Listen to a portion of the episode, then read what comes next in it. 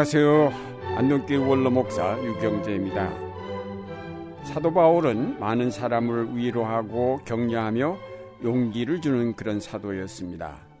그의 편지는 교회들에게 큰 용기를 주는 내용들로 가득 차 있습니다. 그러나 바울 자신이 여러 번 오히려 상심하며 용기를 잃었을 적이 있었고 의기소침했던 때가 있었습니다. 그때마다 그는 이름 없는 성도들을 통하여 다시 용기를 얻곤 하였습니다. 그런 사람 가운데 에베소 교회에 오네시보로가 있습니다. 디모데 후서 1장 15절 이하에서 그는 오네시보로를 아주 높이 칭찬하고 축복하였습니다.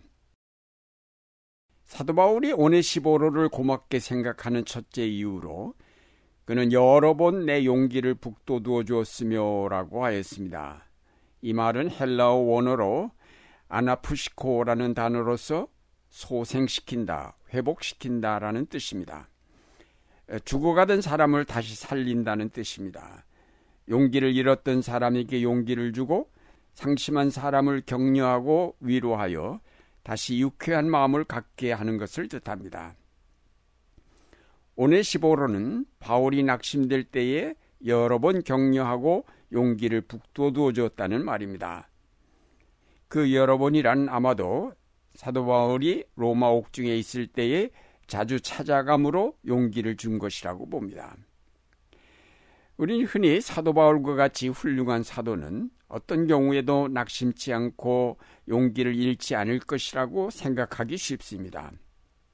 그러나 바울은 예민한 성격의 소유자여서 자주 용기를 잃고 마음의 상처를 받아서 가슴 아파하곤 했습니다. 오늘 본문인 디모데 후서 1장 15절에 보면 아시아에 있는 사람들이 다 내게서 떠나가 버렸으며 특히 부겔로와 허모게네가 그러했다고 적고 있습니다. 열심히 던 교인들이 바울을 등지고 떠나갈 때 그의 마음이 얼마나 쓰리고 아팠을까요? 얼마나 낙심이 되었을까요? 차라리 떠나가는 사람은 그래도 나은 편이었습니다. 사도 바울의 마음을 더욱 아프게 한 것은 갈라디아 교회와 같은 경우입니다. 열정을 쏟아 설립한 교회 교인들이 사도 바울을 향해 진짜 사도가 아니라고 비난하는가 하면 그가 전한 복음은 버리고 율법주의에 빠져 어리석게 행동하는 것을 보게 되었을 때 바울은 말로 닿을 수 없는 비애를 느꼈고 그것은 오히려 분노로 바뀌었습니다. 갈라디아 교인들은 사도 바울을 말할 수 없이 비참하게 만든 사람들입니다. 이런저런 일로 낙심하여 있을 때 오네시보로 같은 교인들이 있어 그들에게서 용기와 위로를 받았습니다. 오네시보로는 어떤 대단한 존재가 아닌 그저 겸손하고 묵묵히 일하는 평신도였던 것 같습니다. 바울을 위해서 어떤 큰 일을 할 수 있는 사람도 못 되었던 것 같습니다. 그저 바울을 찾아와서 투박한 말로 몇 마디 위로의 말을 하고는 돌아가는 것이 고작이었을 것입니다. 그러나 그것이 바울에게는 너무나도 큰 위로가 되었습니다. 사실 우리가 낙심될 때에 대단한 사람이 찾아와서 위로해 주어야 용기를 얻게 되는 것이 아닙니다. 때로는 어린아이의 순진한 웃음 속에서 용기를 얻기도 하고 지극히 평범한 사람들의 단순한 말 속에서 다시 희망을 찾기도 합니다. 그러므로 우리는 누구나 다른 사람에게 용기와 희망을 줄 수 있는 사람들임을 기억할 필요가 있습니다. 그래서 항상 다른 사람에게 용기와 희망과 기쁨을 줄 그런 말들을 생각하고 기회가 있을 때마다 그렇게 하기를 노력한다면 그보다 더 아름다운 일이 없을 것입니다. 고난당하는 형제들을 찾아가서 그 고난이 죄악의 결과라고 질책하면서 회개하라고 소리치기보다는 위로하고 용기를 주는 사람이 되어야 할 것입니다. 우리가 할 일은 질책하거나 정죄하는 일이 아니라 싸매주고 회복되도록 치료해 주는 일입니다. 이사야서 35장 4절에 다음과 같은 말씀이 있습니다.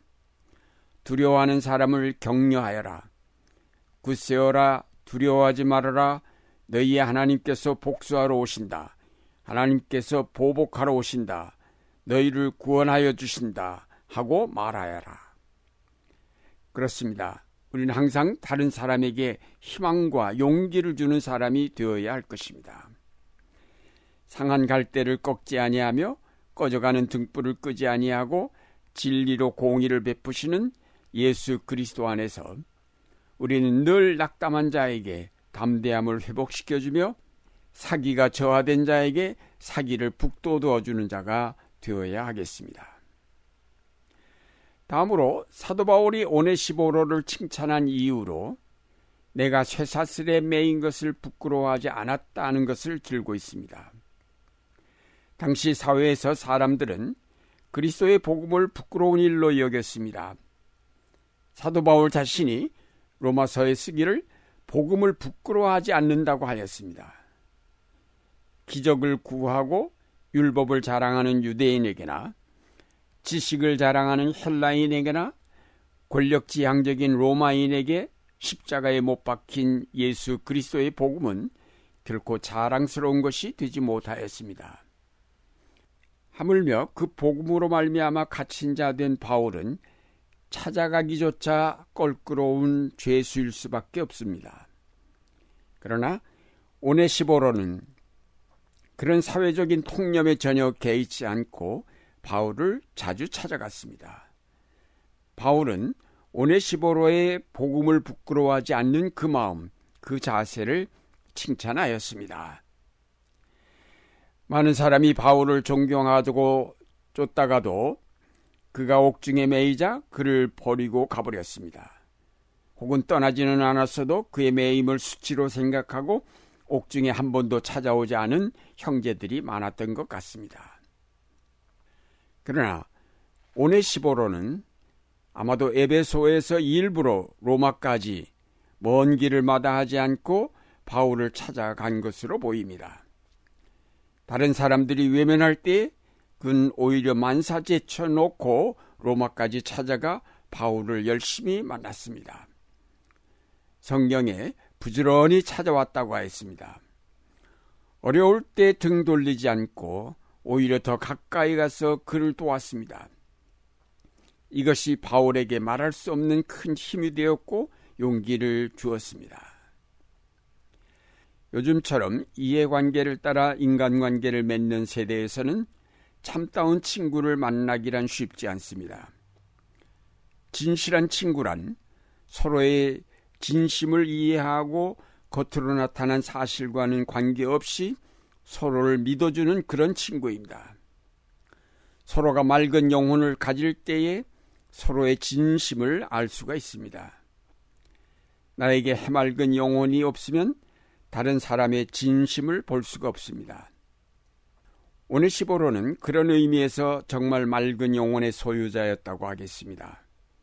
바울의 진심을 이해하고 당시 사회의 통념이나 시선에 개의치 않고 진심으로 바울을 사랑하고 도왔습니다. 바울이 그를 극구 칭찬하고 축복한 것은 바로 이런 까닭에서였을 것입니다.